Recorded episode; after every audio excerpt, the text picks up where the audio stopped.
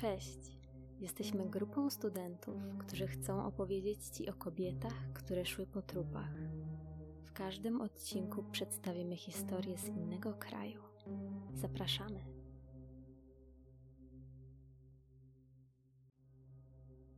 Cześć.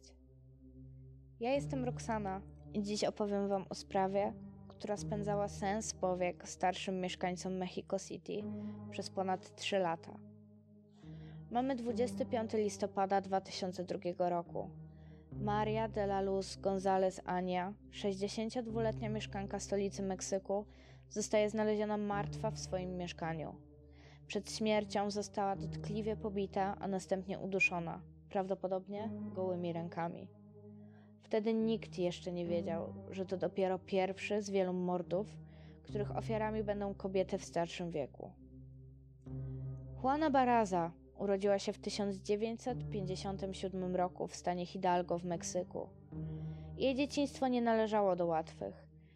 Jej matka pracowała seksualnie, nadużywała alkoholu i była znana z częstej zmiany partnerów. Ojca Juany zostawiła zaraz po jej narodzinach i odeszła do refugia Samperio. Mężczyzna w tamtym czasie miał też drugą rodzinę i dzielił swój czas między Juanę i jej matkę, a inną kobietę, z którą miał dziecko. Mimo tego był męskim wzorcem dla Juany i zastąpił jej biologicznego ojca. Matka od zawsze zaniedbywała Juanę.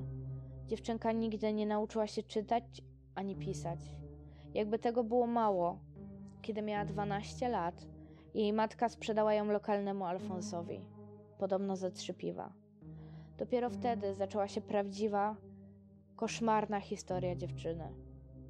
Jose Lugo, bo tak nazywał się Alfons, znęcał się nad nią psychicznie, fizycznie i seksualnie przez ponad 4 lata. Podczas tej niewoli dziewczyna dwukrotnie zaszła w ciążę, kiedy miała 13, a następnie 16 lat. Obie ciąże skończyły się poronieniem. Gdy miała 16 lat, jej matka zmarła na marskość wątroby. Dopiero wtedy Juana zebrała w sobie na tyle odwagi, by uciec od oprawcy. Wyjechała prosto do Mexico City. Podobnie jak jej matka, Beraza miała wielu partnerów i w rezultacie urodziła czwórkę dzieci. By je utrzymać, jako samotna matka w latach 80. i 90. pracowała przy sprzedaży popcornu oraz była wrestlerką. Na ringu występowała w przebraniu oraz masce pod pseudonimem Cicha Kobieta. Nie zarabiała na tym kokosów, dlatego też zdarzało jej się kraść, by zapewnić swoim dzieciom dach nad głową oraz jedzenie. Jej kariera nie trwała długo. Wraz z końcem XX wieku musiała porzucić dotychczasowe zajęcia, co spowodowało tylko pogłębienie się jej problemów finansowych. Dodatkowo jej najstarszy syn zginął, mając jedynie 24 lata. Wersje co do jego śmierci są różne.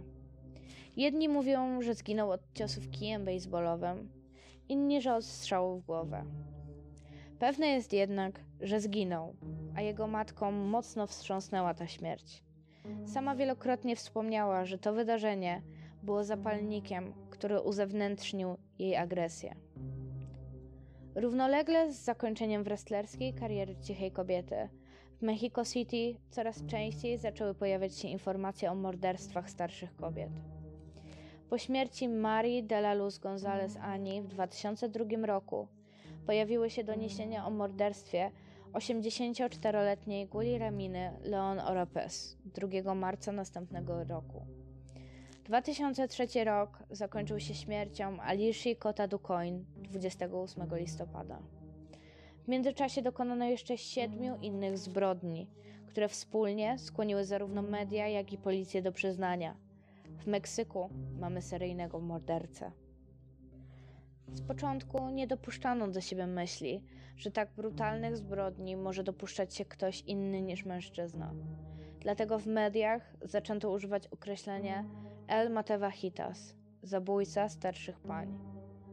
Policyjni profilerzy określali mordercę jako osobę niezwykle inteligentną, opanowaną i zorganizowaną. Od samego początku podejrzewano, że sprawca podaje się za pracownika socjalnego, aby zyskać zaufanie ofiar, a gdy te tracą czujność, on atakuje. Tutaj należy na chwilę przenieść się do 1996 roku, kiedy to Juana Baraza wraz ze swoją koleżanką znalazła nowy sposób na utrzymanie siebie i rodziny. Mianowicie kobiety ubrane w stroje pielęgniarek proponowały starszym ludziom pomoc, a następnie ich okradały. Siedem lat później policja uważała, że właśnie w taki sposób morderca wchodzi do mieszkania starszych ludzi. Zaczęto przesłuchania świadków i tworzenie rysopisów potencjalnego sprawcy. Tutaj pojawił się problem.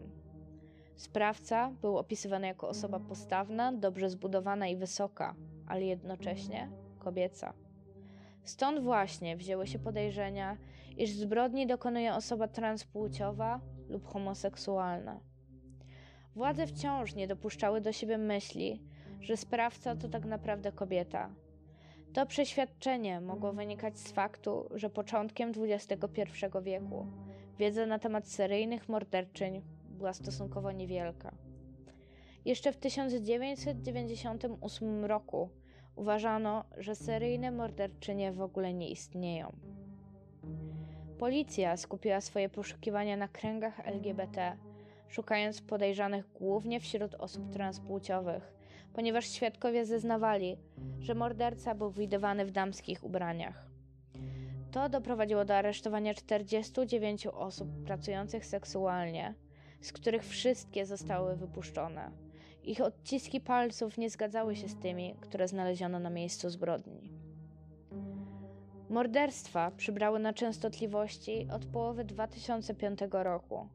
Właśnie wtedy Juana Baraza poznała swojego ówczesnego partnera, taksówkarza José Herrera. Morderstwa miały miejsce w nocy zamiast w dzień, jak do tej pory. Może być to związane z faktem, iż Jose pracował jako taksówkarz i łatwiej było mu pomagać Juanie właśnie o tej porze. Jednak sprawa ruszyła z miejsca dopiero, kiedy w 2005 roku zamordowana została 82-letnia Carmen Camila González Miguel, matka znanego meksykańskiego kryminologa. Zorganizowano policyjną akcję, podczas której policjanci patrolowali tereny, w których w ostatnim czasie mordowano starsze kobiety. Rozwieszano plakaty oraz ulotki przestrzegające przed kontaktem z nieznajomymi. Posunięto się nawet do płacenia starszym kobietom, by samotnie przechadzały się po parkach, w nadziei, że uda się złapać Matę Wachitas. Jednak rozwiązanie sprawy nadeszło dopiero kilka miesięcy później. Mamy 25 stycznia 2006 roku. Młody student wynajmujący mieszkanie od Anny Marie de los Reis Alfaro mija w drzwiach Juanę Barazę, która w pośpiechu ucieka z budynku. Chwilę później chłopak odkrywa zwłoki swojej najemczyni, która podobnie jak inne ofiary została uduszona. Juana zostaje złapana przez policyjny patrol kilka ulic dalej. Ma przy sobie identyfikator pracownicy społecznej oraz narzędzie zbrodni stetoskop. Podobno dostała się do mieszkania ofiary, prosząc o szklankę wody, a kiedy tylko starsza kobieta się odwróciła, Mate Vejitas złapała za stetoskop i zacisnęła go na szyi Anny Marie de los Reis Alfaro.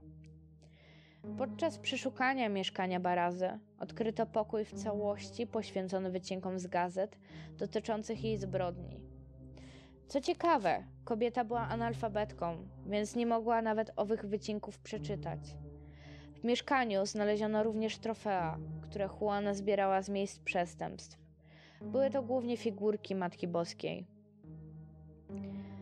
Samo zatrzymanie Juany wzbudziło wiele kontrowersji wśród opinii publicznej.